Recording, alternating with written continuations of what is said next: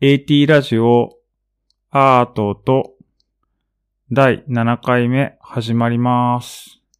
ベルリン在住の近藤愛介と広島在住の古方太郎です。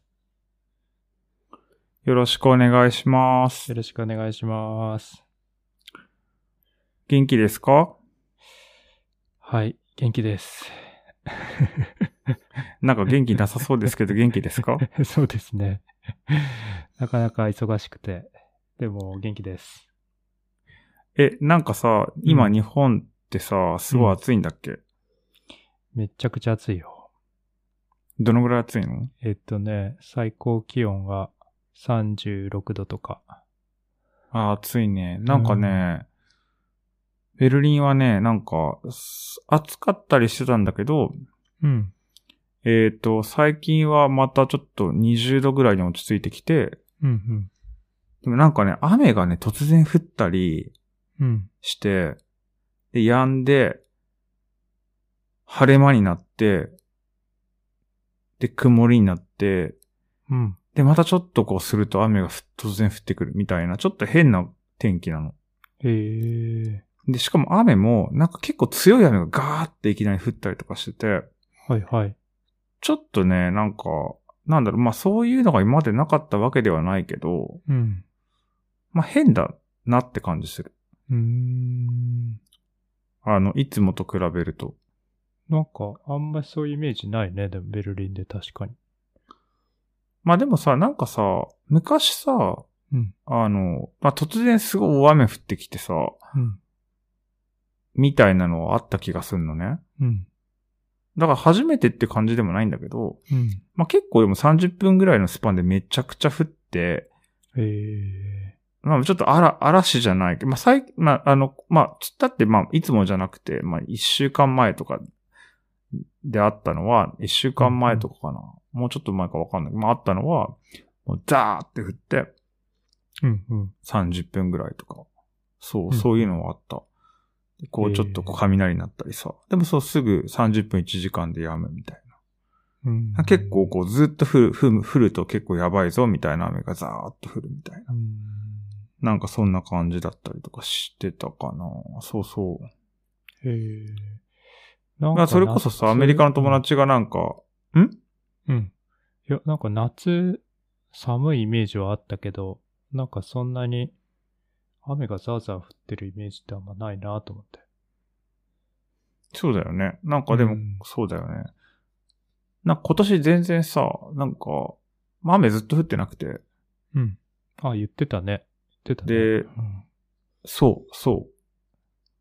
それで降ってなかったんだけど、まあ、最近ちょっとぼちぼち降り始めてきてて、うん。うんで、なんかあの、まあ、なんかさ、アメリカの友達がなんかツイッターで見たんだけど、とか言ってメッセージくって、なんか今うんベルリン、雨すごいんだって、みたいな。うん。なんか、その、できて、まあ、確かにすごい、え、なんかツイッターでこう上げてる人がいて、こう、それを見ると、まあ、確かにすごいのよ。うん。もうなんかめっちゃ降ってるぞ、み たいな。台風か、みたいな感じになってて、うんまあ、確かに一瞬、その時に外にいると、た、確かにそんな感じになるの。すっごい降ってる、みたいな。うんどうしよう、みたいな。うんでも家の中にいると、ああ、まあ降ってんな、みたいな。でもこうんう、スパン、なんて、要するに時間がそんな長くないからさ、うん。 30分とかそのぐらいとか1時間ぐらいで止んだりとかしてたから、多分。分。あそう、あんまりそこまでこう、すごい降ってるっていうイメージはなかったんだけど。でも、あの、娘もめっちゃ怖がってたよ。あ、そうなんだ。その時へえ。うん。すあの、どんぐらい前だったかな一週間前だったかなもうちょっと前だったかなそうそう。でも、なんかね、それ以降もう別にそんなすごい強い雨が降、あの、まあ、いわゆる嵐みたいな感じにはならないけど、うんうん。でも、今日、うん昨日うん、違うな。一昨日とかも、あの、娘連れて外出てた時に、うんえーっと、4時間ぐらいの間に、うん2回、こう、急激に雨が降ってきた。へえ。そう。にそう、3、4時間ぐらいの間だったかな。なんか、でも不思議だね、ちょっとね。そう。ちょっと不思議なの。うん。でもすぐ、すぐっていうか30分ぐらいでやむやむんだけどね。うん。そう。そんな感じですね。最近の、なんか、そうそうそなんか、う。そうあなんので、すよちょっと前まで日本はその、そういうので大変だったけどね。はいはいはい雨が、はい。そうそう、すごい降って、なんかもう、こうこん数年毎年っていう感じだけど、絶対日本のどっかで水害っていうか、すごいはいは雨いではいはい。洪水になっちゃうっていうのが、なんかある、ある、ありますね。そうなんだね。なんか天気ってさ、結構さ、その、なんていうかこう、体感的に考えた時に結構曖昧じゃん。なんかその、うん。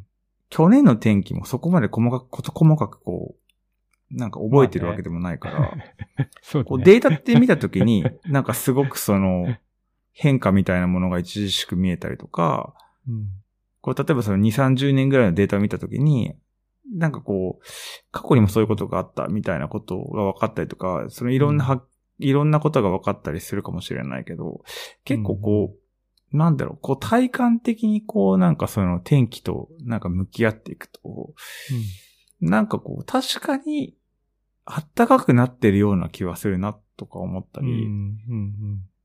はするけど、そう。でも去年どうだったっけとか、うん。うん。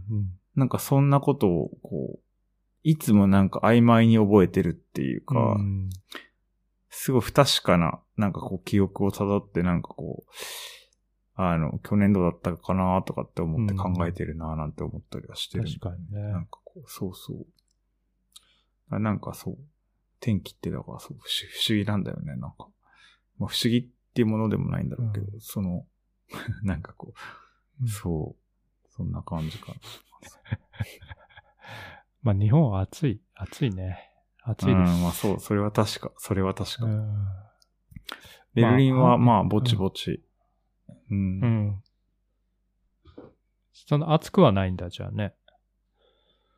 そうだね。まあ、うちが、しかもそんなになんか暑くないっていうか、むしろさ、涼しいから、1階とかで結構、冬とかすごい寒くなるし、まあう、ん、夏は結構す涼しいし、みたいなう。ん、まそう1階だから結構こう、なんていうのかな。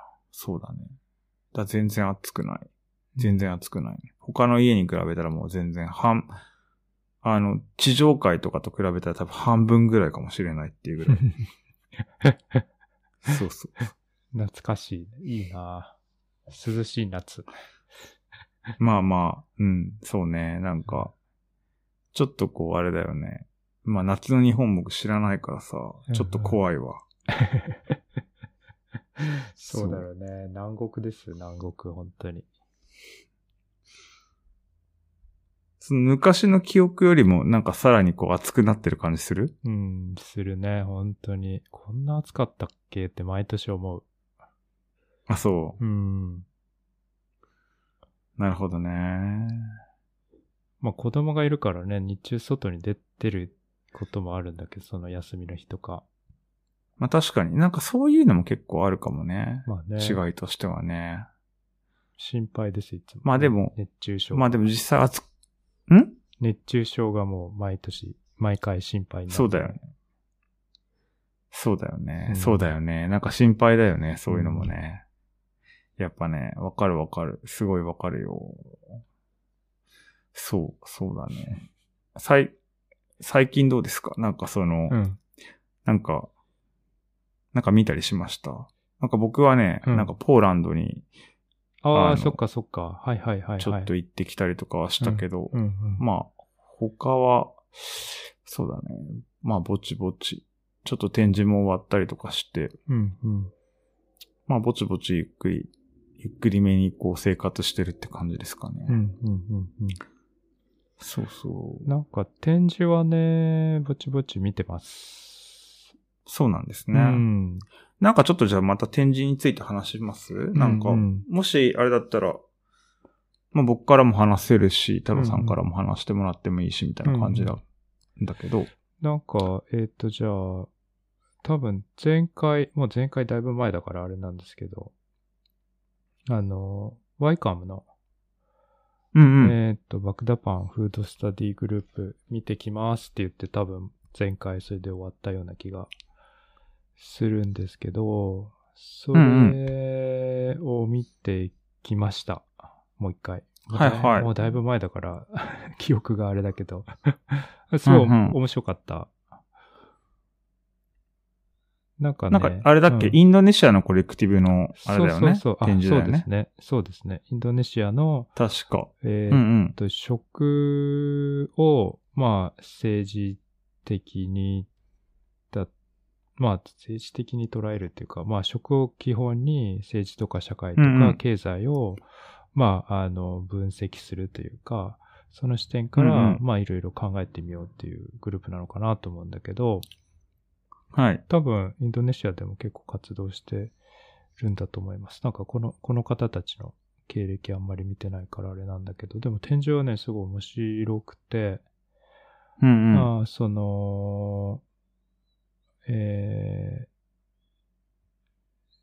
台湾の、台湾というか、まあ、アジアの、こう、えっ、と、まあ、日本とアジアの、えー、だから、えー戦時中の関係において、えっ、と、まあ、日本がその統治してた時に、どんな農業政策をしてたかっていうのを、こう、あの、テーマに、えーいろいろリサーチをしていて、えーで、まあ、お米が結構中心になってる感じなんですよね。うんうんそう僕全然知らなかったんですけど、その、いわゆる戦時中に、えーまあ、台湾統治してたり、アジアを統治してた時に、まあ、前回の時に多分ちょっとちらっと話したと思うけど、あの、お米を、えーいわゆる、当時台湾とかは、えーインディカ米か、あの、いわゆる、うん。うんうん。長細い、えっ、と、米を作って、えーそのね、現地の人はそれを食べてたんだけど、えーうん日本が占領して、で、日本の、えー当時だから、日本がすごい近代化してて、食料不足だったみたいで、で、その台湾でいろいろ食料を作って、それを日本に送ろうっていう計画が、あの、うんまあ、あってというか、実際にそういうことがなされてて、うん。で、その、インディカ米はその、ね、日本じゃあんまりポピュラーじゃないじゃないだから、うんうんえージャポニカ米その、いわゆる日本の、あの、もっと丸い、ね、短くて丸いお米を台湾で、えー栽培するっていうことを、あの、やってたみたい。やってたみたいっていうか、実際にやって、うんうん。で、その現在の台湾では、まあ、ジャポニカ米をみんな食べてるっていうのは、まあ、その時にこう、あの、インディカ米からジャポニカ米に変えて、しかもそこで、その日本のためのお米を作って、まあ、日本に送るっていうことをやってたみたい。うーん。で、そのためになんか、いわゆる、ただなんか普通には育たないから、うんうん。えーその農業、なんて言うんだろう、農業技術者っていうのかなっていう人が、はいはいえーはいはい品種改良したりとか、その、うんうん。台湾でも育つように、そのジャポニカ米を、まあ、品種改良っていうのかなしたりしたっていうような歴史があったはいりはといか、はいはい。うーん。で、そういう同じようなことが、その台湾だけじゃなくて、インドネシアとか、えーその他うんうんの占領した国でも起こってて、なるほどね。そうそう。そういうことが、まあ、かなりすごい量の資料で、あの、出てて、とちょっとね、全部、うん全部全然見切れないんだけど、あの、見切れなかったんですけど、あの、うんうん本当に面白い、面白かったです。うーん。なるほど。そうそう、知らないことばかりっていうか、その占領政策と、まあ並行して、その、はいはね、その、そこで食料を生産して、えーうんうんなんだ、日本に送るってことをやるから、その現地の、例えば環境破壊したりとか、もう社会、そのね、うん食料生産の社会構造を変えたりするっていうか、うんそういったことを、まあ占領と同時にやってたっていうことなんだと思うんだけど、い。はいはいはい。なるほどね。そうそう。で、それがその実際に、えーインパクト、その社会にインパクトを与えてて、で、そういうもののインフラがまだ残ってたりとか、まあ、今のうんうん。現在の食料事情に、あの、影響を与えてたりするうんっていうところだと思うんだけど、うん。うーん。なるほどね。そうそう、面白い視点だし、なんか、ね、まあ恥ずかしながら自分が知らなかったっていうのもあるので、とってはいはいも面白かったです。なるほど。なんか今さ、お米の話しててさ、ちょっとふっと思ったんだけどさ、うんまあちょっとこう話が飛んじゃうけど、でもあの、ミルヒライスってあるじゃん。うん。はいはいはい。あるね。なんかドイツとかでさ、あの、そのし衝撃的なな、んかま 衝撃的なそう食べするなん物かだよねラライ、なんていうの、ライスプディングみたいな、その、うんあの、なんか、ね、お米をさ、そのはいはいミルクでこう炊いてみ、でうんこう、あの、砂糖、まあちょっとこうミルクと砂糖で炊いて、うんなんかその、食べるお菓子うんうん。あれってさ、で、こう、ミルヒライスっていうさ、お米も売ってんじゃん。ミルヒライス用の。はいはいはい。あれ、ジャポニカ米なんだよね、多分。あ、そうなんだ。でも、そうだよね。ーんあの、形がそうだよね。多。分ね。うん。そうそう。そうだね、そうだね。インディカ米じゃないよねそうなんだよ。あの、そう、なんかね、あの、ドイツとかで、スーパーとかでうん売ってるミルヒライスって、うんまあ多分ジャポニ、ジャポニカ米そうだね。だと思う。てかすごい酷使してる。まあもちろんこう、ちょっとまあその砕け米っていうか、うん。まあ品質は全然良くないけど、うん。でもなんか僕、あの、あれだよあの、うんえーっ、と、食べてた。あの、普通にミルヒライスをスーパーで買ってう、んうん炊いて食べてた。うんうん。そうなんかねやってた、やってた。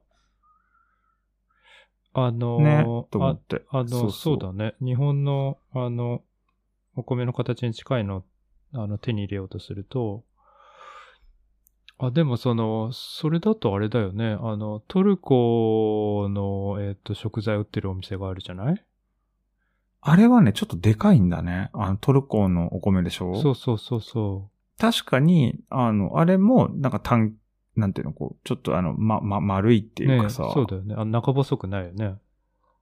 そうそう、なんかこう、粒が、まあ、短いうんうん品種、うん。なんだけど、ちょっとね、あれだよね、トルコのお米って、ちょっとこう、プチッとしてるっていうか、大きいよね。はいはいはい。うんうんうんうん。まあ、結構だけど、あの、あれだよね、アジアンスーパーとかでさ、買わない人たちの間とかでは、いはいなんかこう、ミルヒライスを食べるか、トルコライスを食べるかで、うん。あの、結構こう分かれてた。うん。僕、てか分かれてるイメージうん。トルコ派だった。があるかな。そうそう そう。あでも結構ね、ん最近は、なんか安い、うん。その、なんていうの、こう、まあ、日本米を、うん。まあ、その、ヨーロッパなりとか、うん違うところで作ってるお米が、まあ、アジアンスーパーとかで、まあ、売ってて、えーあ、そうなんだ。えまあ、安いって言ってもそんな、安くないし、うんあの、もしかしたらそのミルヒライスと比べたらちょっと高いかもしれないけど、うんでもそんなにすごい高いわけでもなくて、ーまあ、最近ではそういうお米をなんか買っまあの一番安いやつを買ってうん食べてるけど、まあ昔からさあったけどさ、なんかでもそれがこうなんかいろんな種類がこうなんかその売ってるようになってきたっていうイメージ。なんか前からヨーロッパで作られてるお米が売ってたけど、うんなんか一種類とかあって、なんかあんまり味もそんなに美味しくない割には高いなみたいなうんうんうん感じだったけど、なんか最近はこうバリエーションも増えてきてて、うん。面白い、ね。そうだね。ななんんかかももう、う、なもっってるねぱら、そうそうそう。ね、そうそう。そなんんかそんな感じなんですよね。なんかその、あの、ちょっとうん話がまたずれちゃうけど、その、アジアンショップってなんか、お、面白くない 面白いね。な、なんていう、なんか、面白い面白い。アジアンショップってヨーロッパしかないじゃない、ないじゃないって、まあ、そんなことないのかそんなことはないね。うん。うんそんなことはないな。けど、アメリカそのもあるか。うん、あるよね。でもこう、結構、アメリカだと、なんだろう。うーん。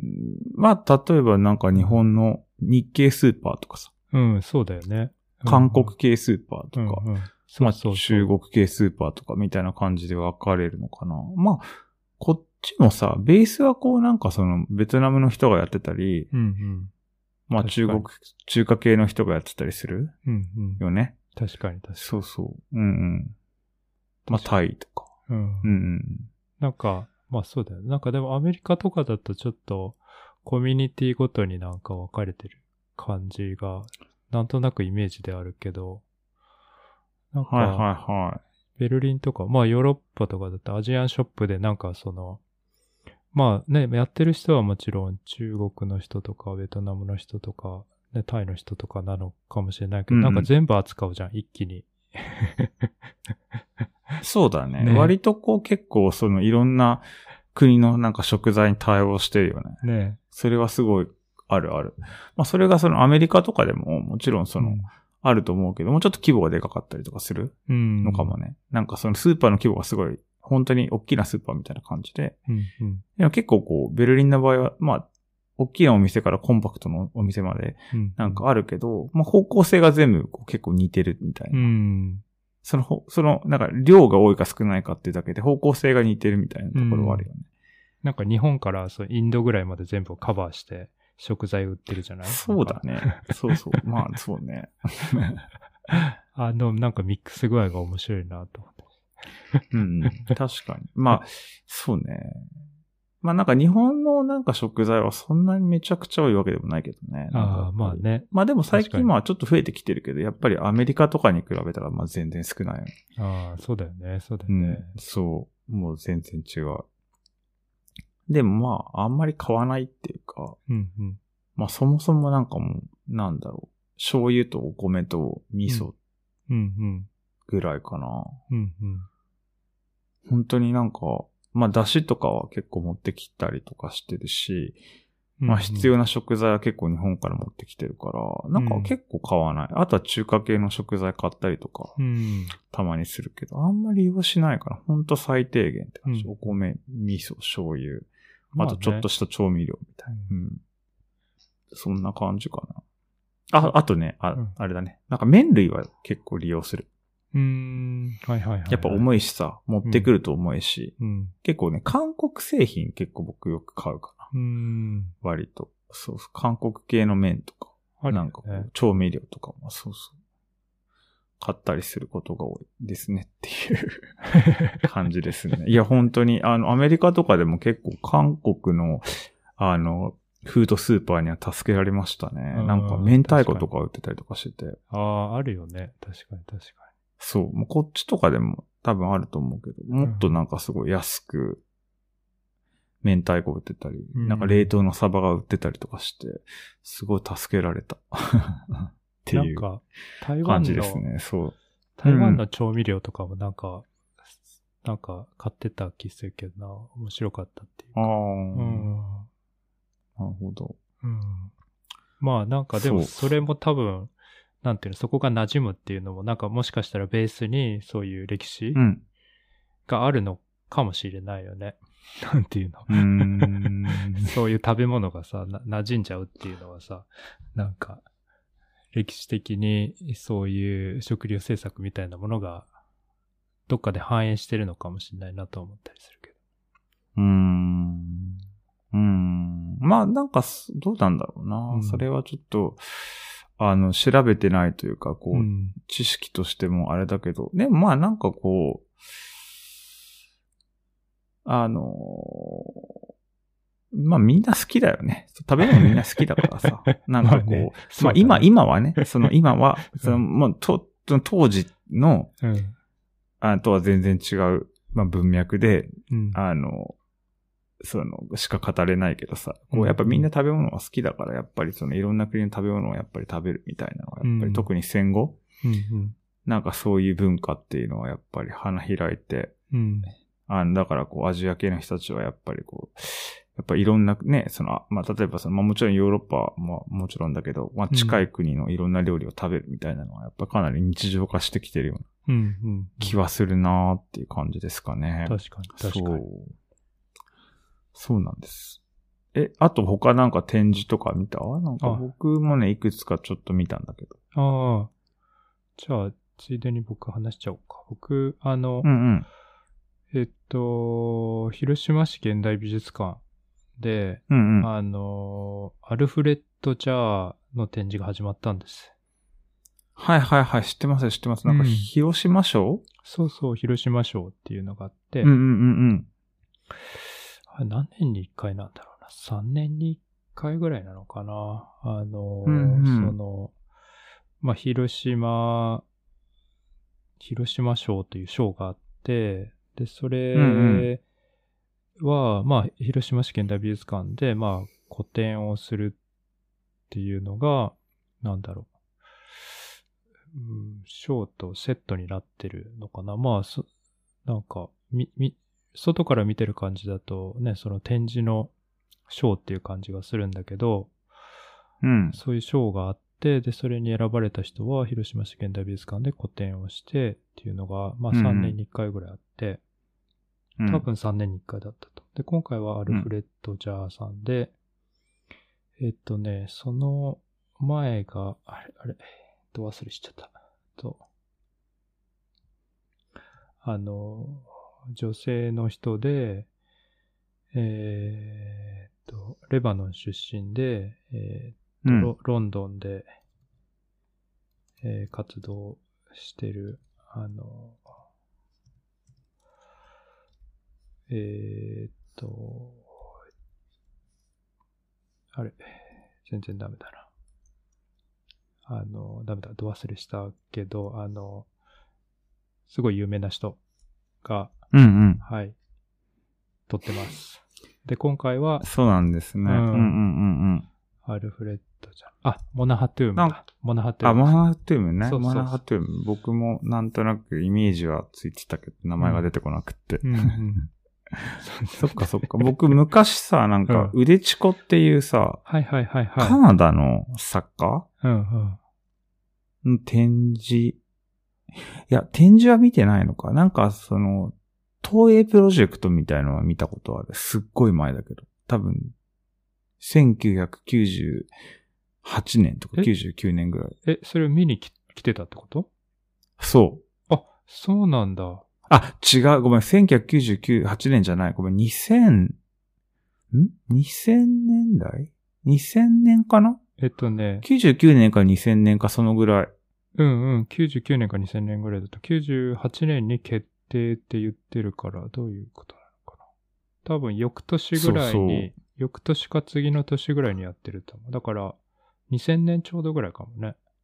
そう、なんかその、なんか被爆へーされた人たちとか、その家族とか親族うんうんのなんかインタビューをこう、その、えっ、と、ドームになんか投影するみたいな。おー、すごいね。うあの、僕も見てたよ。あ、そう。見てました。 一緒に見てたかも ね。一緒に見てたってことだね。見てたかもしれない。 え、行ったのあのイベント。言ってた言ってた。あだって、2000年でしょ広島にいるもん。うんうん。僕さ、なんかさ、ハイズカのアースワークプロジェクトだっけはいはいはいはい。なんか岡崎さんっていうアーティストがさ、はいはい、主催してたプロジェクト、ト。うんてかワークショップみたいな感じ。はいはい違うな。えっ、と、レジ、なん、なんて言うんだろうあれ。えっ、と、なんかでもあったのね。ありました、あそりのました。なんかな、なんかこううん結構なんかその、止まって、うんで、こう、その、なんか、その、まあ、彼が主催する。はいはいはいはいまあなんかそのそうそう。あの、まあ、まあ、なんか、まあ、ある種、まあ、レジデンス的な、なんかこう、まあ、で、そういうプロジェクトっていうか、うんうんうん。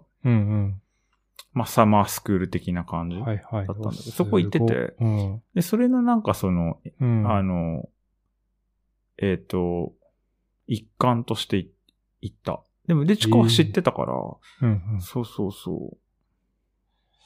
わ、すごい、びっくりした。それ見てるね。一緒に見てま元々すデ。チコは知ってて 一緒に一緒に見てるるね、多よ。分、ね。 一緒に見てるよ、それ。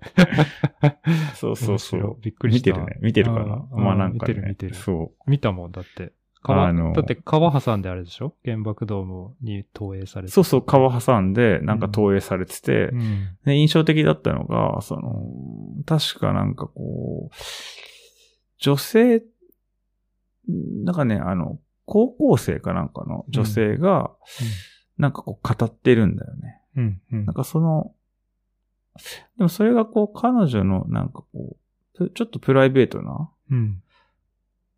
ことを語ってたような気がす、ちょっと覚えてないんだけど、でもなんかそれがちょっと印象的だったわ。そうそうそう。んね、覚えてる。なんかその、作品印象的だったね。なんかすうんちょっと怖かったよね、なんかうんね。すごい怖いそうだね。意味、そうだあね。の全体的に、その、本当に夜にさ、うんそのプロ、プロジェクションされていて、非常にこう、なんかこう、怖いと言ったら変なんだけど、うん非常にこう、その気持ち、気持ちが揺れるような作品だった。うんそうそう。しかも8月だったみたいだね。まさにね、そういう、まあ今、まあもうすぐっていうか、うんうんうんうん。あのーそうだよね。懐かしい。そうそう。けど原爆まドームだの、僕はうんうん、 20歳でしたね、多分ね。そんなに前か。 すごい。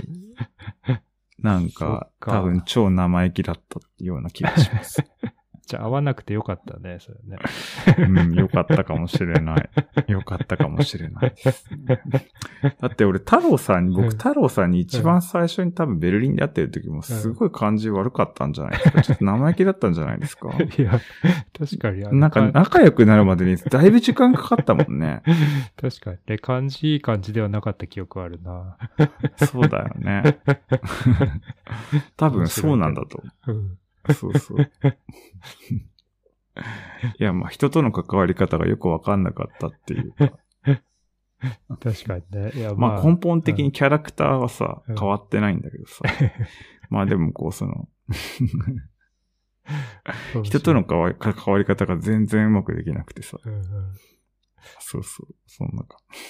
若かったということですかね。そうですね。うんそうそうそなびっくりしたわ。なんかでも、そうだったんだ。えう。そう。あ、ごめんごめん。えそう、それで、うだあねの、ごめんごめん、僕も。あの、アルフレッド、じゃあです、じゃあです。うんはい。じゃあ、うん。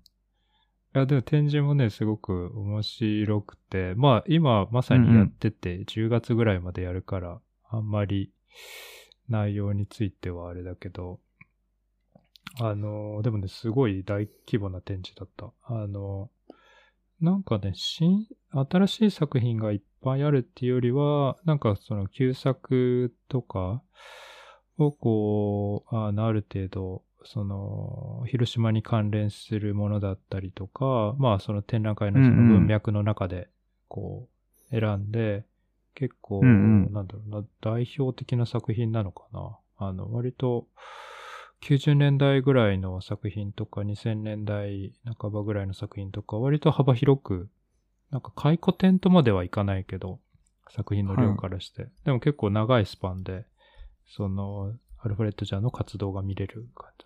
新しいものもあるし。アルフレッうんとじゃあってどこの人えっとね、南アメリカじゃないかな。えっとね、チリ・サンティアゴ出身だって。チリのサンティアゴ出身で、ニューヨーク在住。はいはい。うん。まあ、だからアメリカベースの作家さんかな。うんうん。なんか、どんな作品が多かったんですかえっとね、なんか僕は結構うん、うん。印象に残ってるのはなんか、す印象に残ってるっていうか、アルフレッド・ジャーと聞くとこう、あうんの、スライドはいはいはいはいはい。確かスライド、たくさんの、大量のスライドかなんかのなんか作品みたいなのは覚えたりとかしてるような気がしますね。確かに。うん。どこで見たのか覚えてないけど、うなんんかビエンナーレで見たのかなそういえばそうだよねドイツでもよく見る作家だよね。最近はあんま見ないけど、うんうんうん。うんそうだね。なんか僕もドイツで何回か見た記憶があるかな。ちょっとうんうんうん正確にどんなもの見たかっていうのはあれだけど。でも、あのーなんか、それでトークもあって、なんかトークき、うんきも聞いたんだけど、うん。うん。ななんか元、あの、建築と映像を勉強したんだって。あうーのんアートは勉強してないという言い方をしてたけど、まあまあ、メジャーは建築とフィルムって言ってたかな。うんうんで、なんか、そのスタイルというか、なんか、としては、写真を、やっぱ写真のイメージをお読み解く、うんうん写真のイメージの背景にあるものとか、はいはい。それを、なんか、あの、読み解いていく。それを、なんだろうね。などこで言ってたのかな。なんか写真の話をしていて、その写真のイメージが、写真のイメージっていうのは、その、まあ、写真ってこうね、シャッターを押したら撮影できるから、まあ、うんうん。ね、そういうイメージは、まあ、勝手にできるものというふうに思うかもしれないけど、その写真っていうのは、イメージっていうのは作られる。その、たとえそういう状況であっても、多分なんかね、せんいろんな選択の末に出てくるものっていうか、多分そういううイんうメーんジ。だと思うんだけど、まあ何を撮るかとか、誰が撮ったかとか、なぜ撮ったかとか、まああるいはその、ねうんうん写真の撮った後、ポストプロダクションみたいな、そのね、どれを選ぶかとか、うんうんそういうその、まあ判断っていうかな、社会的な、政治的なっていう風なうんうん。意味合いも含めて、えーそのイメージっていうものはなんか勝手にできるんじゃなくて作られるものだという言い方をしてたって、はいはいはだからそれをえー紐解いていくっていうか、うそうんうんそういうのがなんか基本にあるのかなっていう感じはしました。それこそすごくその、めちゃくちゃ社会派だよね。そうだね、そうだね。あのーそのジャーがそのトークの中で言ってたんだけど、えうーんうん99%、えーがアイデアで1%が制作っていう話をしてて、うんなんか、あのーで、しかもその、なんか作品のアイデアを出すときに、えーまずはなんか徹底的に調べるんだって。こう、とにかく、もう何か物事を知らなければ、そのアイデアなんか、なんだろう、出るわけないみたいな感じで言ってて、うん。うんうん。、だかららまずはとにかく、あの、作品のことを考える前にとにかく調べるみたいな。で、なんかある程度やると、その、レスポンシブルノーエッジっていう言い方をしてたんだけど、なんだろうね、うんこう、信頼できるかななんか納得できる知識って感じかななんか信頼できる知識って感じかな、なんかある程度自分の中で、こう、分かったと思えたら、な、初めて、こう作品のことを考えるっていうかあー、そういうことを、あの、するんだって。なんか、へえ、となるほど思って。そういう感じなんだ興って。味深いねう。ん。うんうん。なんすか、ごいね。教育の話もしてて、多分ね、教育の話をしてる時にそういう話になったのかもしれないんだけど、あうの、んなんか先生とかもしてて、で、うん。なんかこう、まあね、それが本当にいいのか悪いのかっていうのは、いろんな人のやり方とか、ね、その、実際にその授業を受けるね、人にもよるとは思うんだけど、なんか、まず、その最初の授業では、まず、まず作るのをやめてくださいって言うんだって。 まず、その、全部ストップしてくださいって言ってたドローイングもストップみたいな、ペインティングもストップ、彫刻もストップ。まず、まず話そうって言って、あの、はいはい。まずその社会とか自分の身の回りとか政治とか、まずそれを理解しようと。ま、まずそこからだっていう感じでやるらしくって。で、はいはいそれをまずしっかり話して、ちゃんと理解しなければ、なんだろう、面白いアイディアなんて生まれないっていう感じの態度みたいで。うーん。まあまあ確かにそれもまあ一理あるなとは思って。そうだね。ん。まあ、特にその、なんていうか、若い人たちに対してのアプローチとしては一理あるよね。うん。うんうんうん。あ、その、これからこう、制作を始めていくっていうさ。うんうん。そうそうそう。なるほどね。なんかそ興う味いう。深いね。興味深かった。それそれがね、まあそう、そういうのが、なまあ手を動かしながらっていうかね、なんだろう。なんかこう体を動かすことによって生まれるものっていうのもあると思うから、なんかそれだけが正解だとは思わないんだけど、まあでもある、ある、ある種の態度ではあるし、なんかこうね、そこに、まあね、意味は、なんだ、ある種の意味はあるかなと思ったね。面白いなと思った。うんなるほどね。まあで、その人だから建築出身だから、多分うんうん。余計そういう態度なのかなとは思ってさ、うんうん。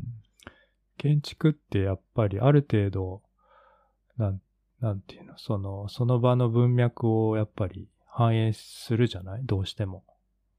うんうんうんやっぱりその土地の歴史とか、なんだろう、そこの住んでる人とか、まあ、気候とか、なんていううん。うん。の、あの、なんて本当になんか勝手に無視しては建てられないっていうか、多分やっぱり、はいはいまあそのね、分量はあると思うけど、引用する分量っていうか、でも、その、なんかやっぱりある程度その土地を知ったり歴史を知ったり、なんだその環境を知らないと、なんかやっぱり建築って建てられない部分もあるだろう。最、もちろんね、最低限と、なんか、マキシマムみたいなのあると思うけど、うん。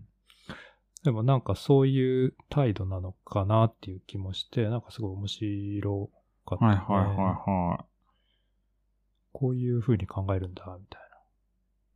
なるほどね。な。ん。確かに。まあなんかその、本当にこうなんかさ、やっぱりその、なんだろう。うん。まあ、つその建築とかさ、その違う文脈からこう、その、まあアートの、その、中に入ってきた人たちのなんかやり方っていうか、うんうやんっぱ違うよね、なんかうん。ね。うんそうそうすごく。ね。まあもちろんさ、その、なんていうの、こう美術大学とかに行って人たちの中でもさ、やっぱり本当にそのいろんな人たちがいるから、まあ人それぞれ全然違うけど、うんうん。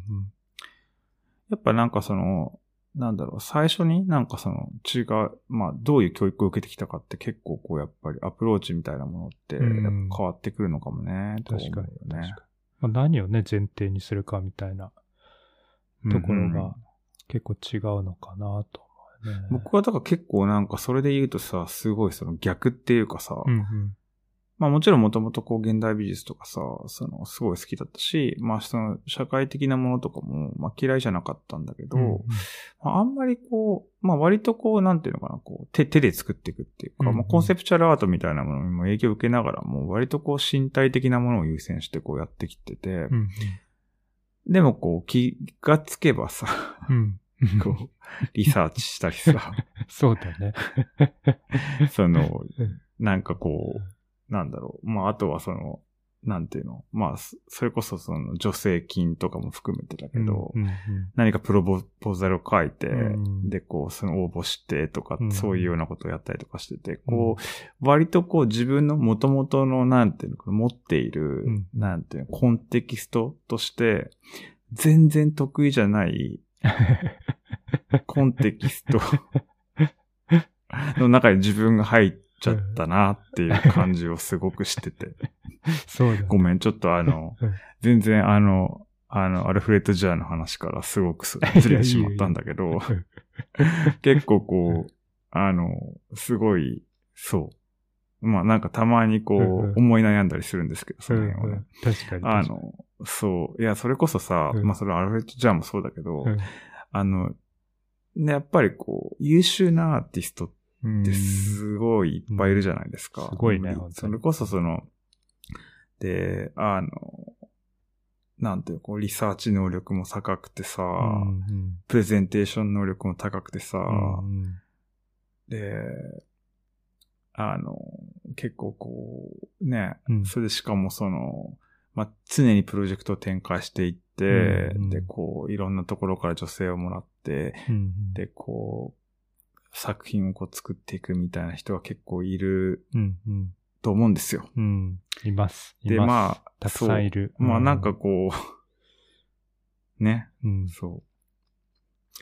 で、その中で、なんていうんですか、こう、うんあの、まあ僕もね、うんまあなんか末端として戦っていて、 まあなんか、うんすごいこう疲れを感じず、うんあの、疲労感を感じざるを得ないというそうだねうんうんうか、ん自分のその能力の、まあ、低さみたいなものを感じざるを得ないと思う瞬間が結構あるんです よね。うんまあでもあるね。それはあるね。あるある。 そうそうそうう。んいや、本当になんかこう、そう。いや、いや、なんか、そう。僕も、その、まあじゃあ、アルフレッド・ジャーとか見ても、まあすごいよね。その、まあもちろん、キャリアも全然違うし、年齢も全然上ではあるけど、うん。いや、まあ別にそのアルフレッド・ジャーだけの話ではなくて、まあね、確かに。やはりその今そのリサーチベースにその作品を作ってる作家の、うん、やっぱり、あのーなんていうのかな、こう、スキルみたいなのどんどん上がってきてて、うん、うん。だと思うんですけど、うん、うん。そうそうそう。ね、その中でこう一応自分も、 まあ僕ら が、まあ、もうその中にいてみたいはいはいはいそうはそういはい。で、そういうようなことをこう、うんうん、まあ考える確かにね。 と、確かにね、こうちょっと、あの、すごいうんしんどいなと思うときは、うんしんどいというか別に何に対してしんどいかっていううんうのんもあれなんですけど、うんうん僕は、単純にこう、例えばそのなんか、うんうんあ、の、助成金とかさ、そういううんその、まあ、すあの、ものをこう応募したりとかしてて、うんまあなんかこう、自分が取ったりすることも、なんかこう、まあ運がいいのかわかんないけど、うんうんある、あったりするするうんんだけど、その日本だけじゃなくて、こう、ドイツとかでもあったりとかして、でもこう、まあ、運がいいなーって、こう、なんかその、あの、思ったりとかするんだけど、でもこう、いろいろこう、なんか違う方たちの、なんかその、ことも調べたりとかするのね。大体こう、ど他にどういう人がいるのかなと か、いろいろこう調べたりすることが、僕は結構そういうことするんだけど、ま あそういうのを見ると、 するもうなんかお腹が痛くなるというか、うんうんうんあの、こう、なんかそう、そうね、なんかちょっとこう、まあ、そう、そういう気持ちになることがありますね。確かにいやすごい、皆さん本当にすごいなって感じて、 まあ何がすごいのか、まあ本当にこう自分が何がすごいのかっていうのを、うんうんうんまあ分かっててすごいと思ってるかどうかとっていうのを置いといて、うんもう単純にそういう気持ちになっちゃうとうんいうか、うんそう、ででもそだっんなて、感じです、アイスケ君でも、あの、ベルリンの助成金取れたんでしょこの間。まあだとし、まあそうかもしれないけど、 うんうんでもそういう気持ちになっちゃってることが多 い。なんかもうその、まあねうん、そう。だからなんかこう、なんていうかこう、ううんなんかもう、まあ、淡々とやっていくしかないなうんみたいな気持ちではあるんだけど、確かにね。いや、素直になんかすごい喜べないというか、うんうんまあすごい大変だなみたいな気持ちになっちゃってるんですけど。あとまあ、なんかあの、なんかこう、なんていうのかな、こう自分の、うんうんまあその、なんていうのかな、もともと持ってるスキル以上のことをうんうんやってる気が最近過ごして て、うんうんなんかこう、うまく言えないけど。うんだからそのさっきのそのアルフレッド・ジャーの話じゃないけど、はいはい。もうその、アルフレッド・ジャーとは全然逆の文脈から、うんそういうその、あの、入っちゃってるから、うんすごいこう、なんか、なんていうのかな、こう、うん、そういう感じがす、ちょっとうまく言えないけどね。うんあうんうの、ん全然こう違う、なんかなんていうのかな、こうそう、すごいこう、た、なんかこう、なんていうのかな、こ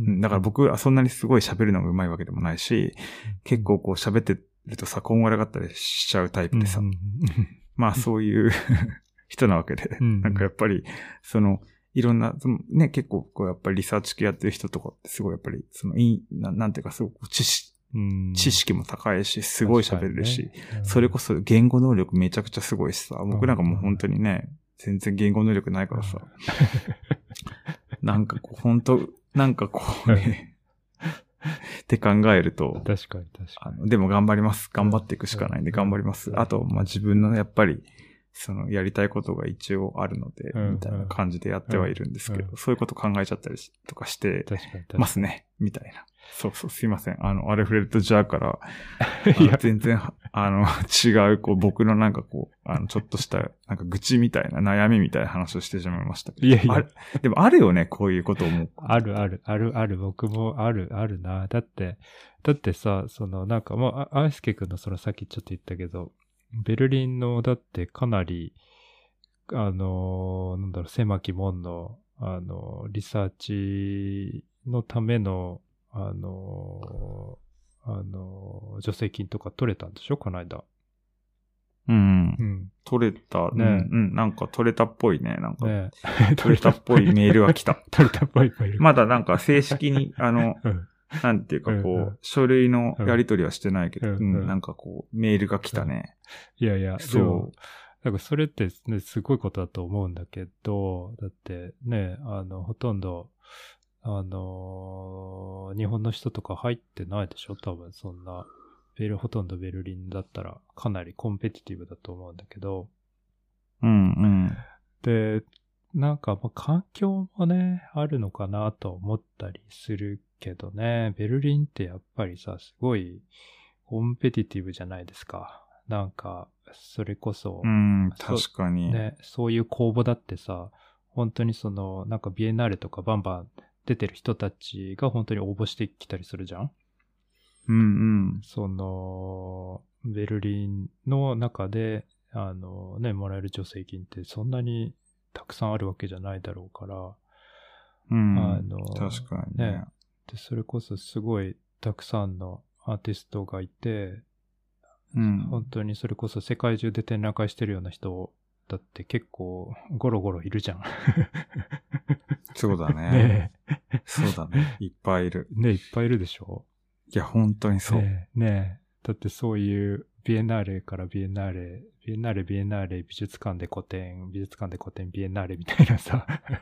うんうん。いや、本当にすごいスキルと う、 んやっぱりそのパッションを持ってるアーティストは本当にいっぱいいるよね。ねえうん、だからそれ本当こ。いうや、そう、だから、出てくるんなだんかと思うよそのスキルだけの話じゃなくて、あ、ごめうんん。あの、今音声がさ、うんうん多分ちょっとこう、あの、重複しちゃ、ね、あの、なんかネットの回線でちょっと今重複してはいはいはい挟んじゃったかもしれないけど、うんいうんや、なんかスキルの問題もあるけど、パッションの問題もあって、はいはいやっぱはい。同時にスキルとパッションをやっぱりこう両方並行してやっていくみたいなことがすごく重要だと思うんだけど、や確かに。っぱそれを維持していくっていうのもすっごい難しいよね、うんと思うんだ。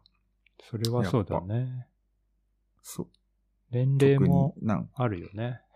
年齢もあ年るよね。齢もある。あと状況もあ る。状況ももあうるよね。今や頭はほぼ子育て脳なんで、あの、 確かに。もうアート脳っ確てかにいうか子育て脳だから、うんまあその辺のこともすごくあるかもしれないね。確かに確かに。だから、そう、そう、そうだね。そだうって、一日の大半を、やっぱりそれに使わないと現実的に回らないっていうのがあるもんね。そうだね。ん今、うん、娘がまだ幼稚園行けてないから、うんそうだね。ほぼずっと一緒にいるね。なんか、そう。まあ、そうだね。だから、そ、そん、そんな感じですね。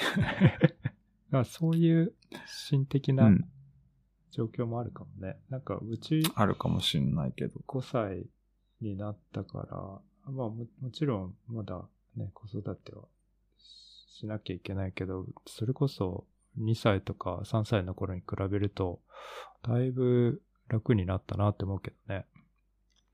はいはいはいはい。うんうん。んそうだよね。うんまあでもどうなんだろうね。もうもちろん、そね、もちろんなんかそれが、あの、完全に、なんだろうね、手が離れるってことはないし、ちょっとずつそういうせうんうん生活でアジャストしていくしかないんだと思うけど、でも、うんなんか昔よりだいぶ楽になった感じはするな、はいはうんもっとなんか時間が細切れで、なんかもっと、なんだろうな、集中できない感じがあったけど、う。うん。なんか割と、まあね、そまあ、それこそその子供が生まれる前に比べたら、やっぱり時間は少なくなってると思うけど、でもそれでも、なんか昔ほど、なんか、あのなんかこう時間がぶつ切りじゃないなって感じはするかうん。そうね。な。確かにね。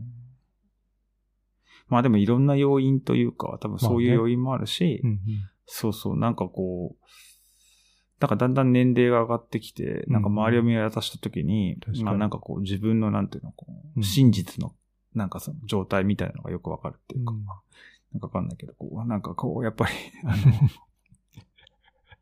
の、 なんかこう自分のことがやっぱよくわかるからさ、うんうんなんかそんなまあねさ、頭いいわけでもないし さ、なんかやっぱりその、すごい言語能力が高いわけでもないしうんうさん、こうなんかね、うんうんあの、本当に、ね、こんな感じだからさ、こんな感じ、 こんな感じこんな感じってずっと言ってるけど、どんな感じだよって思うかもしれないけうんどう ん。まあ知ってる人は知ってるよねう。んうん知ってる人は知ってる。僕のなんか人間性っていうか、うんもうあ、ね、うん会って話したりとかしてると結構まあなんか、あこうまあね、みたいまあ でな。なもかなか作品とかからはわからないかもしうんそうまそあう確そうかにね。確かにね。作品だけ見てるとあれかもしれないけれない。そう、その辺の帰りがあるんだ。ど。うん 帰りがあるんだ。 帰りがある。バレちゃうね。バレちゃうね。まあ、まあ、いいいいよ、いいよ。別にもう、 もうねうん、いいいいんだ、そういうの。もういいな。 もういい。もうね、そういうのはいいんうんだ。そう。なんか、僕もなんかちょっと、あれかな、うんうんあの、ち展示をなんか見たあそうそのうをちょろっとだけ話そうかな、んお願いしますと思ってて、なんかでも、えっと、うん今なんか話したいなと思ってたのうはんうん二つあるんだけど、前なんか、前々回ぐらいに、うん。あの、見た、うんあのサビコンテンポラリーで見た、そはの、いインはいはいディゴ・ウェイブスアンド・アザー・ストーリーズっていうなんかがあって、うんうんで、それの、なんかあの、まあ、なんていうのかな、こう、まあ、メインの会場っていうか、あの、グロピウス、マーティン・グロピスバウっていうのが、うん美術館があるんだけど、そこで、まあ、あの、やっていた展覧会の方に行ってきたって感じですね。うんうんうんなんかその、あのーまあ、展覧会自体はまあ、面白かったかなっていう感じで、うんうんあの、なんかテーマが、そのインド洋うん。の、に対し、まあインド、インド洋にまつわる、その、なんていうのかな、こう、物語というか、そのインド洋、うんうんインド洋にまつわる、その、まあ、いろんな歴史だったりとか、うん。まあ、そういうことを、こう、その、えっ、と、にまつわる、まあ、展覧会みたいな感じ。で、やっぱインド洋っていろんな国にめ面してて、うん。で、まあ、そのアフリカとかと面してたりとかさ、うんうん。す。るんだよね。うんだから、そのこう、あの、すごい広いか、インド洋というその、まあ、海域っていうのかな、うんうんうん。を、まあそのテーマに、まあ展覧会をやっているうーん。感じでした。じゃあそうそう。で、そう。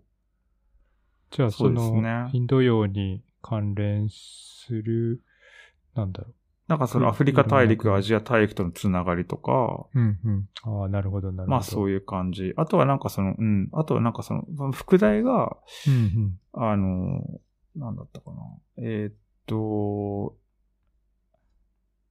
えー Indigo Waves and Other Stories Re、えー Navigating the African Sea and えーっと、Notions of Diaspora。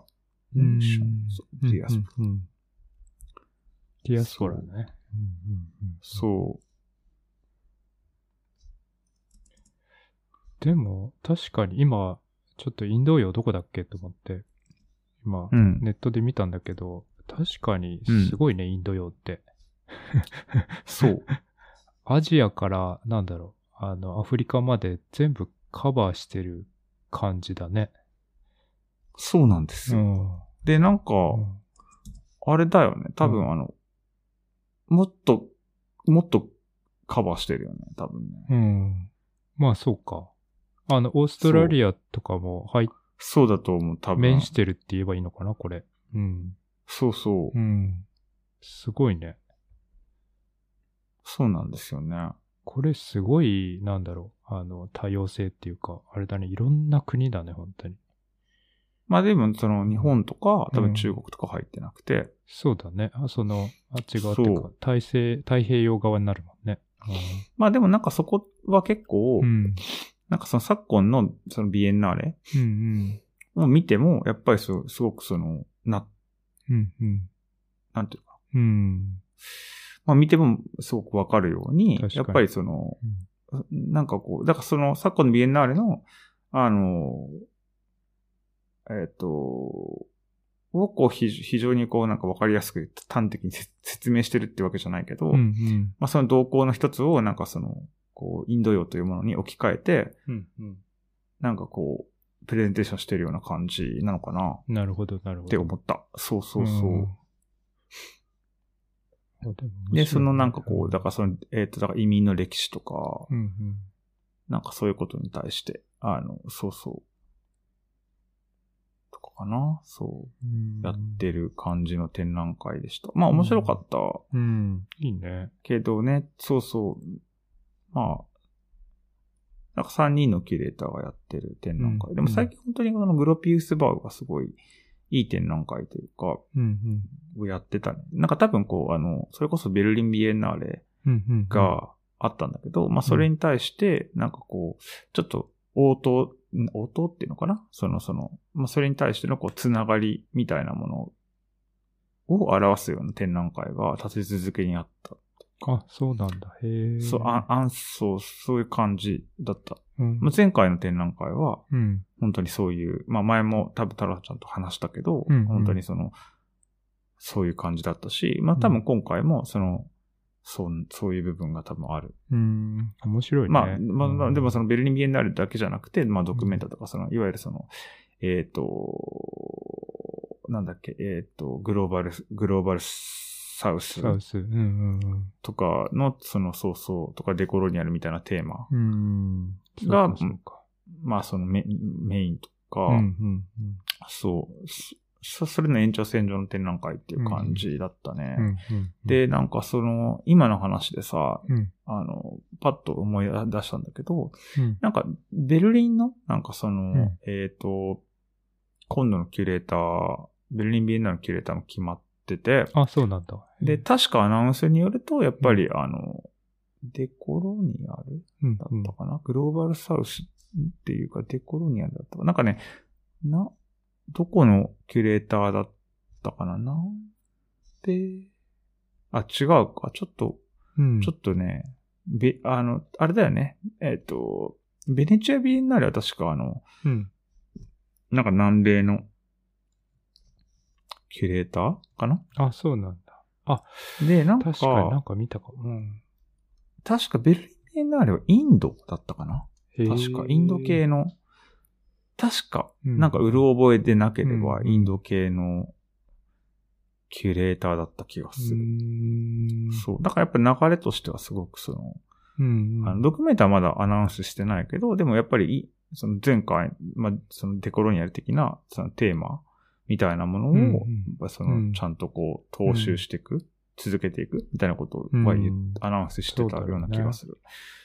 そううん、うん、そうだね。なんかまあこの辺のなんかその、やっぱりドイツにおいてのなんかその文化、まあ、文化政策っていうかさ、うん、うん、結構これさ、ちょっと今話があれだな、あの飛んじゃったけど面白いテーマだから話したいんだけど、うん、うん、あの、ドキュメンタとかでもさ、そのやっぱり、あの、デコロニアルみたいなうん、ことって結構なんかその、テーマうん、として大きかったじゃない、うんで、なんか、前、それに対しての、えっ、と、あの、えっ、と、振り返るような記事で、うんあの、えっ、と、デュッセルドルフに住んでいる三上さんっていう、あ、はい、はい、はいえーキュレーターの方うん、うん、がいて、うん、あのーで、彼女が、うん、うん、あのーまあ、ちょっとそこ書いてたけど、まあ、なんかその、デコロニアルうん、うん、まあ、脱植民主義みたいなうん、ものに、その、ドイツのな政府がな何年かわからないけど、まうあ、んここ最、ちょっと前に、なんかこう、ちょっと文化政策として転換した時期があるみたいなことを書いて、たような気がするのねへー。そうなんだうん、うん、あの、そうそう。で、だからでもそれはなんかね、ちらっと聞いたことがあっうん。たりとか。かしてて、うんでも実際、なんかあの、本当に、まあ美術館とかでも、うん本当にそういうことを考えるようになってきてるし、うん、うんあ、とは展覧会もそういう展覧会が本当に多くなってきてるし、うん、まああとはあの、僕の近所のさ、シャルロッテンブルクの宮殿とかでも、あの、オープンコールでさ、その、うん、あの、しまあ、脱植民地主義的な、うんまあ、植民地主義の歴史に対してのなんかアプローチする、その、えっ、と、モニュメントを募集するみたいな、なんかそのオープンコールがさ、1年ぐらい前にあって、で、最近それができたのかななんか、んでちょちょっとちらっと見たりとかしてて、で、それと同時に、なんかその、その、えー宮殿の中での展覧会、まだん僕見てないけど、そのドイツの、あの植民地主義の時代うん、の、にまつわる、まうあんそのうん、ものを集めた展覧会みたいなうーん。ことがさ、宮殿でやられてたりとかしてたそうりなんとだ。かしへてえ、るいいね。そうそう。で、そう。で、同時にさ、う。うん。多分こういう風な投稿と同時に、でも片やドキュメンタはすごく批判されてて、まあそれは別にその脱植民地的な文脈っていうよりはまあ違うその問題だったけど、でもやっぱりその、ある程度そういう、なんていうのかな、ドイツが、その、その脱植民、まあ自分たちの行ってきたことを、に対して、うんまあそのちゃんとこう、かえ、帰り見るっていうかさ、うんでそれに対してこう、ある程度こう謝罪するみたいな姿勢に対してのうんうん不満を持っているような人たちも多分いるん、保守的な保守派みたいなのも多分いるんだよね。うんうんで、それはさ、なんかやっぱりこう、その、ラディカルになればなるほど、うんそういう人たちが出てくるみたいな、うんうんうんでそれは結構なんかその言語とかでも多分、ドイツ今多分その、えーっ、と、なんていうのかな、こう、あの、なんて言っていいのかわかんないけど、うんあの、ドイツでさ、うん結構ドイツの言語とかで、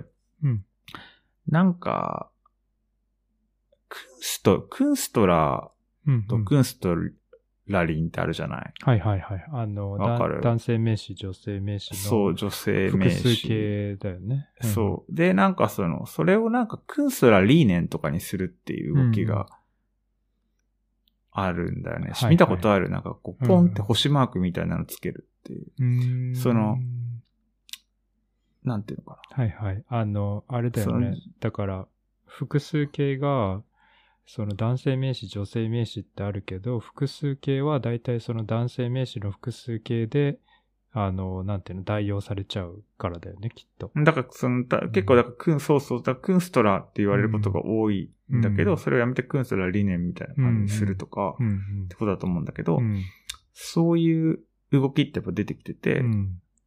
で、結構今、かなり議論されてたとと思うんだけど、うんあの、そういうことに対しての、こう、なんか、だからラディカルになればなるほど、うん。うんいろんな意味で、そのうん反発みたいなものがこう、うん。やっぱ出てきてて、ね、なんかドイツとかでは最近、すっごい田舎のどっかの区のリーダーみたいな人が、かうん。もう超右翼の政党うん。の人になっちゃったりとか、はいはいはいはい。まあもちろんその政党が、まあ、あのーあ、でも結構ね、ちょっと伸びちゃ、の伸びたりとかしてるのまあ、むも、つったってすごく伸びたりはしないと思うけど、うんうんうん。だけど、うん、とかそういうこともあるんだよね。いや、でもちょっ、とでも最近、少し、まあ、ほんのちょっと伸びてるみたいよ。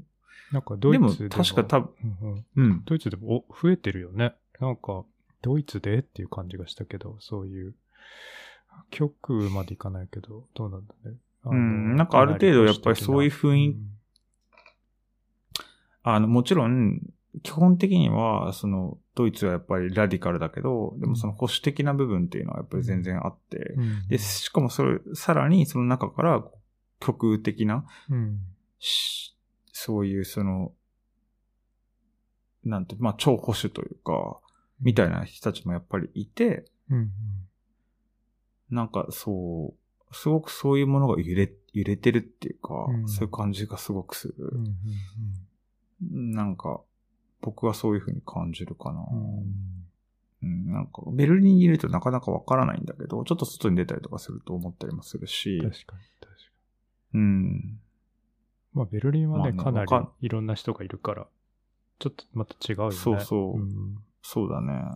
そうそう。そうなんですよね。うんなんかそう。そんな感じですかね。でも、ちょっとこう、ちょっと世代が違う人、違う人たちと話すと、うんやっぱりこう、えっていうようなことをうん。うんうん。聞いたりもするかもねうん。わ、かんないけど。なるほどうねん。なんかね、その辺は、すごく、だから自分がこう、なんていうのかな、こう、例えば、うんまあ、展覧会見たり、友達と話したりしてるうん視点だけじゃなくて、うんまあ、いろんなこう視点を持ってる人がたちがさ、もちろんね、一緒に生きてるわけで、うんうん。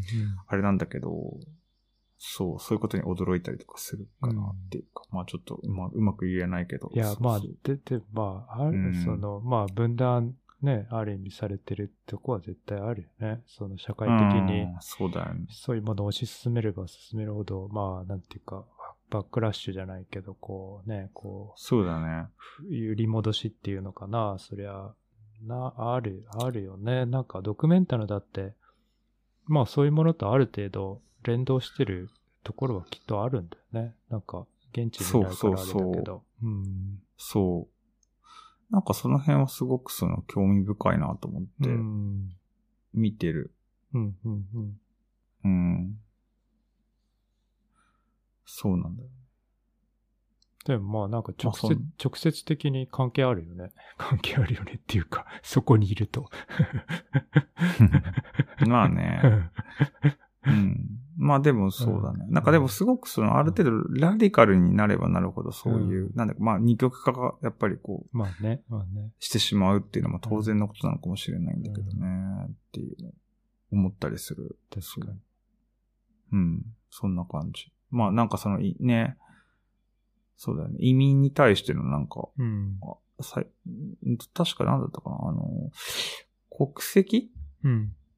のなんかその、いわゆるそのドイツ国籍の、なんか二重国籍に対してのなんかその法律も変わるん、変わろうとしてて、あそうなんなだ。えー、んか取りやすくなるんだよね、多分ね。あなんかその取りトやルすくコなる系んだの移民の人たちうんが、その、なるほど。あの、取りやすくなるよはいうはいな感じになるっていうのをなんか見た、見たよ。うん。。そうそうだからどんどん。まあトルコ系だけじゃなくても、その移民のの人たちがうんうん、まあその、国籍を、あの、取りやすい。だから要するにその、うん、なん、なんていうのかうん、な、こう、だ例えばだけど、僕がこう、まあ、なんていうのかな。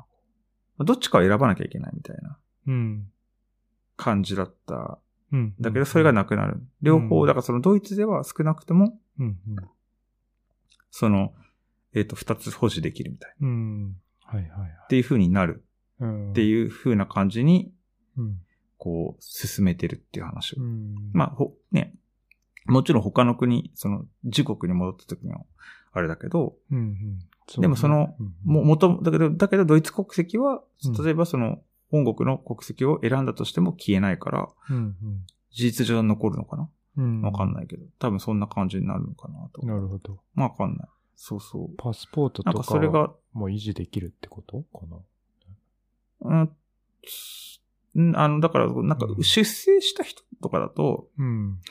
えっ、とね、ドイツの現行の法律は、うんえっ、と、子供が、まあ、ドイツ国籍で、うんうんまあ、生まれたとするじゃないですか、移民の子供が。はいはい。、で、えっ、と、ドイツに18歳ぐらいまで、うんうん。あー住んでて、うんうん。そのうちの、はいはいはいあ、違う、えっ、とね、8年間かなんかドイツで教育受けたら、うんえっ、と、8年間だったから、そのなんか何歳以上で何年間受けたら、うんえっ、と、その子のドイツの国籍は消えないみたいな。ああ、そうなんだ。たとえ、うんだから18歳までに選ばなきゃいけないの。自国なのそうだか。よね。なんか自。国じゃない。18歳までは二重国籍みたいな感じになってて。うんうん。だからあれだよ。あの、出生主義じゃないから、うんうん。あの、生まれたら別にそのドイツの国籍をもらえるわけじゃなくて、まあ、あうるん一定の条件を持ってた人がもらえたりとかするんだけど、うんうんそれはその親のも、両親の持ってるビザの関係だったりとか、はいはいはい。その、ね、その、ひ、あの、人、人、あの、例えばさ、パートナーの人が、なんかヨヨーロッパの人だったりとか、うんなんかいろいろあると思うけど、うんうんうんまあでもとりあえずそう、そういう風になってる。うん。だからその、何年間かこっちでこう、た何年だったかなちょっと覚えてないけど、うんある一定以上の教育を受けたりとか、うんあとはなんか何歳までいたら、うん。 8歳だったかなちょっと覚えてないんだけど、うんうん。なんかいたら、まあ、なんか8年間住むんだったかなちょっと全然うる覚えだからわからないけど、うんまあそうしたらこう、あの例えばその、18歳の時に、うん例えばその、なんていうの、その、自分の両親の国みたいなところの国籍を選んだとしても、うんうん。あの、破棄は、破棄にはならないだったかな。なんかそんなような感じだった気がする。うんちょっとうる覚えなんだけどね。はいはいはい。そう。そんな感どういじ。うでもそれがこう変わろうとしてる。ドイツは、だからその、えっ、と、一回それを持ってしまったら消えなくなるような法律に変わろうとしてるみたいよ。それはその移民政策、移民に対してのなんかこう、サポート、うんうんなんか、うん、新しいこう、アプローチなん、みたい。なるほどね。まあちょっと広うげ、んだいぶ広げてるんだ。うんねそう、そうだと思う、うんみたいですね。まあなんか移民政策ちょっと厳しくなったようなイメージがあったけど、まあ一方でそういうこともしてるんだね。なんかねあのね、あの、最近さ、あの SPD、SPD かうん。なんか社会党になったじゃん。はいはいはいはい。で、あの、メルケル社さ会んが、党ね、かないなくなっちゃって。メルメルケルさんはさ、んあの、えっと、CDU だ、キリストのうん。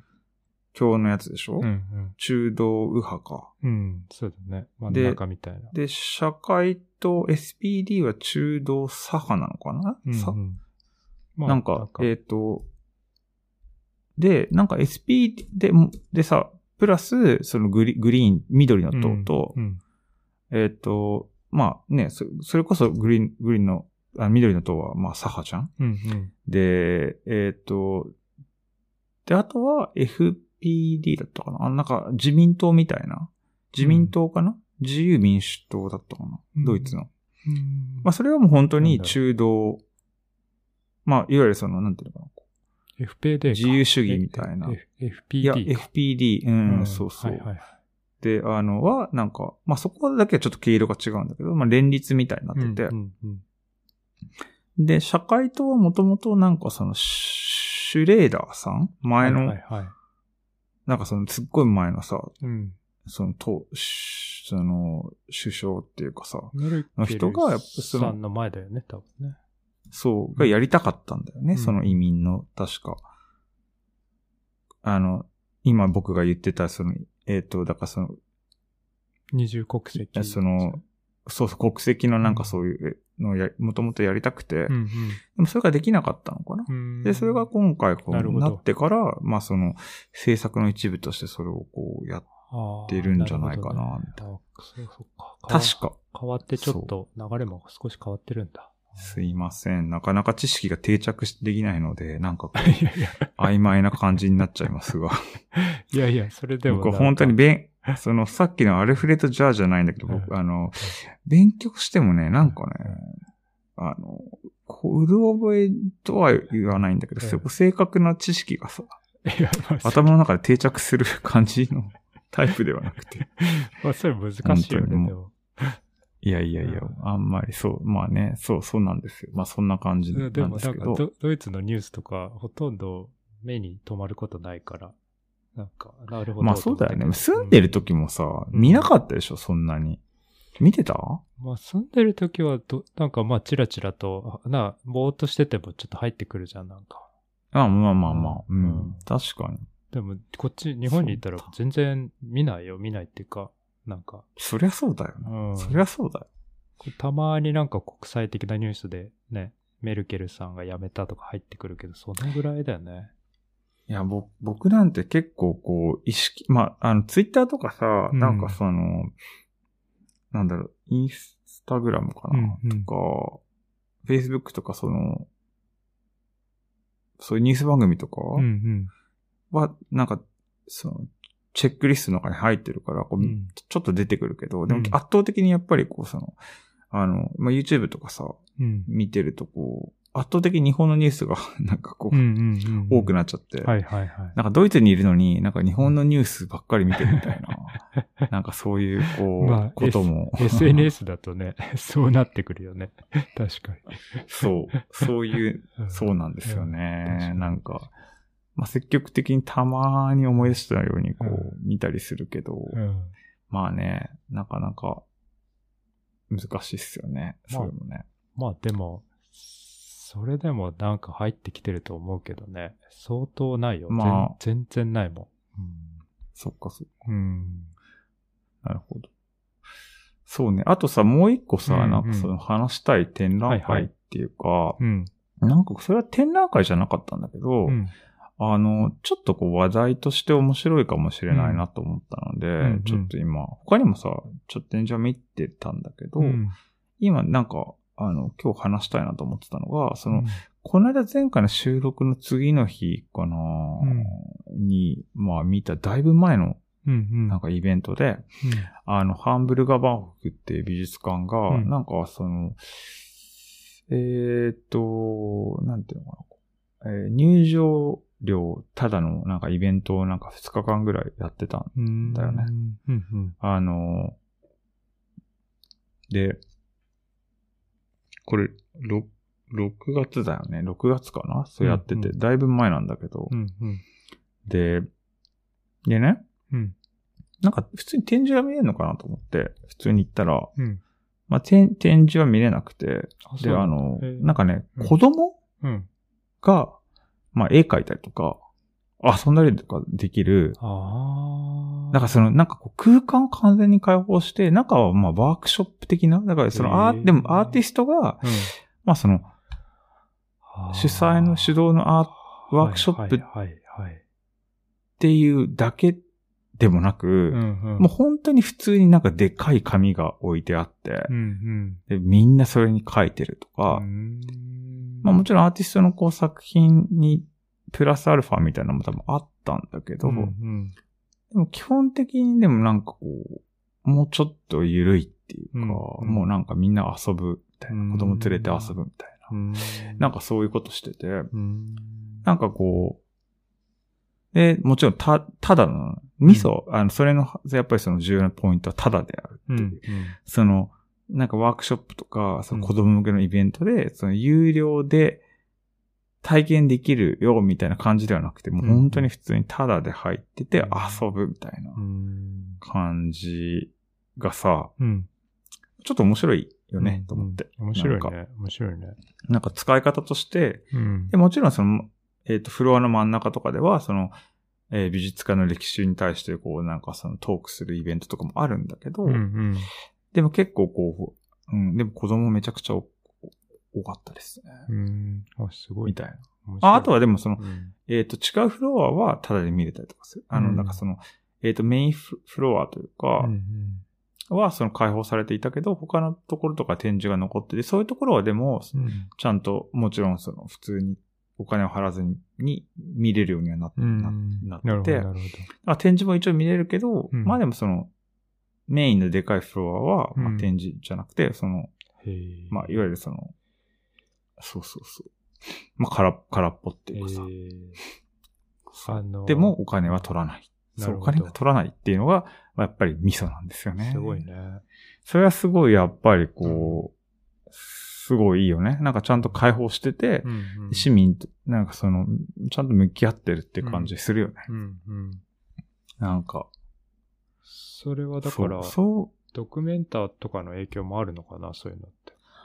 ああ、でもね、うんそれは多分ね、あるのかもね。あるのかもねなっんてか、感じ。うんうんうん、でもそういう話はやっぱり聞くよね。うんうんなんか影響なのかな、みたいな。うん他のところとかでも、うんそのチャイルドフレンドリーみたいなうんうんことも含めてだし、うん子供と、まあもちろんさ、以前からあったっちゃあったと思うんだよま。あ確かにそういう確かに。部分って。うんただ、美術の現場でどこまでそれがあったのかみたいなのはわからないけど、まあ、よりこう、なんか、まあ、緩くなったっていうか、うんうんそういう感じなのかななんかとまあ、思う。展示があって、それのおまけみたいでワークショップな感じ、イメージあったけど、なんかその、もっとそういうものがメインでもいいような雰囲気はあるのかね。なんかね。うん、なんか、そうね。まあ、もちろんさ、その、それ自体は展覧会じゃなくて、まあ、イベントだったし、まあね、確かに。イベントとして考えた時には、まあ、なんかか、その前からありそうなものではあるし、もともとドイツって、ドイツでもさ、そういうこう、なん、なんていうのかな、こう。なんか、ある、あるじゃん。こうんうんう、ワークショップとかさ、結構多い確し、かに。多いね。それこそあの、このラジオでさ、話したかわからないけどう、ん、なんか、ふらっと立ち寄った公園公園でう、んなんか50周年とかって書いてあった公園があって、なんだろうと思ったら、なんか市民が多分作った、うん。うん。まあその公公園っていうか遊べる施設があっはいて、はいはいはい。でちゃんとこうワークショップ、なんかその、でも、まあ公民館プラス、あの公園みたいな、うんでもその超手作りのなんか遊具なわけ。うん。まあ、なんかアーティスティックっていうか、うん。まあ、それこそドキュメンタっぽいわけ。れ、なんかまあ、ドキュメンタっぽいって言い方も変だけど、まあ、超手作りのはいはなんかこい。なるほう、ど。その、いわゆるその、遊ぶうんうん。遊具みたいな、遊具っていうかそういうのっていうのこう、公園のああいううんうん。遊ぶやつがあってさ。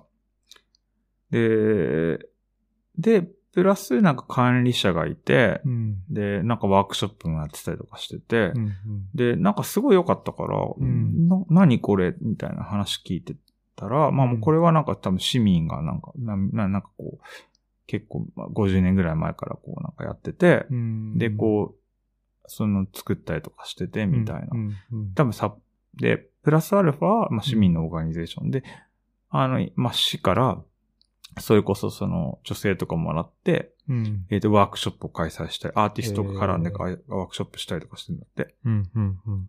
アーティスト、だからそういう、そういうのは、あなんかすごいドイツっぽいなと思って、うんなんかドイツのいい、すごくいいとこっていうか、うんなんかこう、っていうのを思った。だから確かにそういう土壌があるんだよねう。ん。うん。そう確かに確かに。そうだよね。なんかこれ日本とかで、いや、なんかできたら素敵だろうなーなんて思って、うん。なんか、遊遊ばせてたのを思い出した。うん。そうなるほど。うん。確かにね、そういう、なんか、そうだよね。それドイツのいいとこだよね。そういうのね、本当にね。そうそうう。んいやもちろんなんか日本とかでもそういうとこってあるとまあ思もうちろんし、ね、あるとは思うけどただやっぱりこう、ん規制み、規制があるじゃん。なんかやっぱやっちゃいけないこと多いじゃん。で、やっぱうんり、うそだねの、危ないこととか、みんなが責任取らなきゃいけないこととかをななるべく取らす、取らないようにしたりとかするうんうんことも最近あるから、うんで苦情とかもすごいあるだろうし、うんそうだね。やっぱ、うん、一筋の中ではい、いかないような気がするんだけどね。うん、でも、いや、うん、そ、それなんかすごいいいよなと確かなんかそういう、こう、アーティストが関わって、に。うんなんかワークショップする。でもそれが美術館とかでもなくて、なんかその、うんそう、そういうなんかもう公民館プラス公園みたいな場所を、うん、があって、うん、で、アーティストが関わって、なんかこうワークショップやって。まあもちろん今でも東京とかでアーティストが積極的にこう、そういうことをやってる人たちっていっぱいいるから、いるいると思うから、確かに全然、あれだと思うけどね。うん。あのあれっていうか。でも、そう、ちょっといい、いいよなぁと思って、うんみ見た。そう。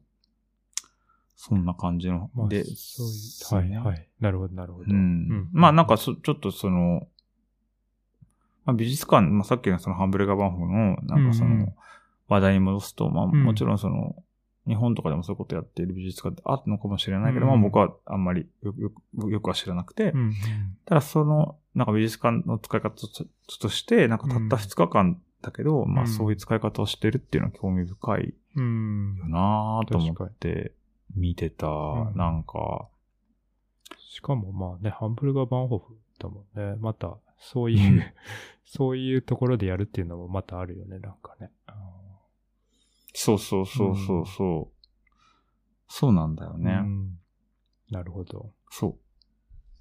そんな感じですかね。おーい。そう、なんか、そう、そんな感じですね。うんうんそんな感じのベルリンですね、じゃあ。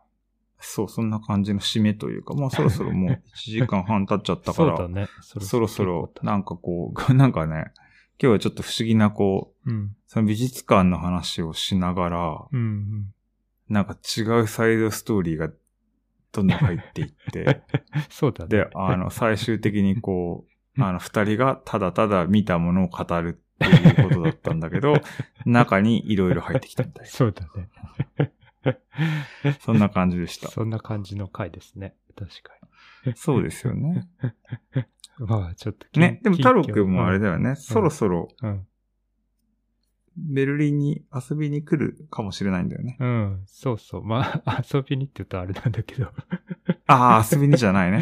遊びにじゃないねお。仕事でちょっと、はい。お仕事でね。はいそうあ、お仕事で来るんですけど、うんうんベルリンに寄ってくれるかもしれない。そうそうそう、ベルリン寄りたいなと思ってて。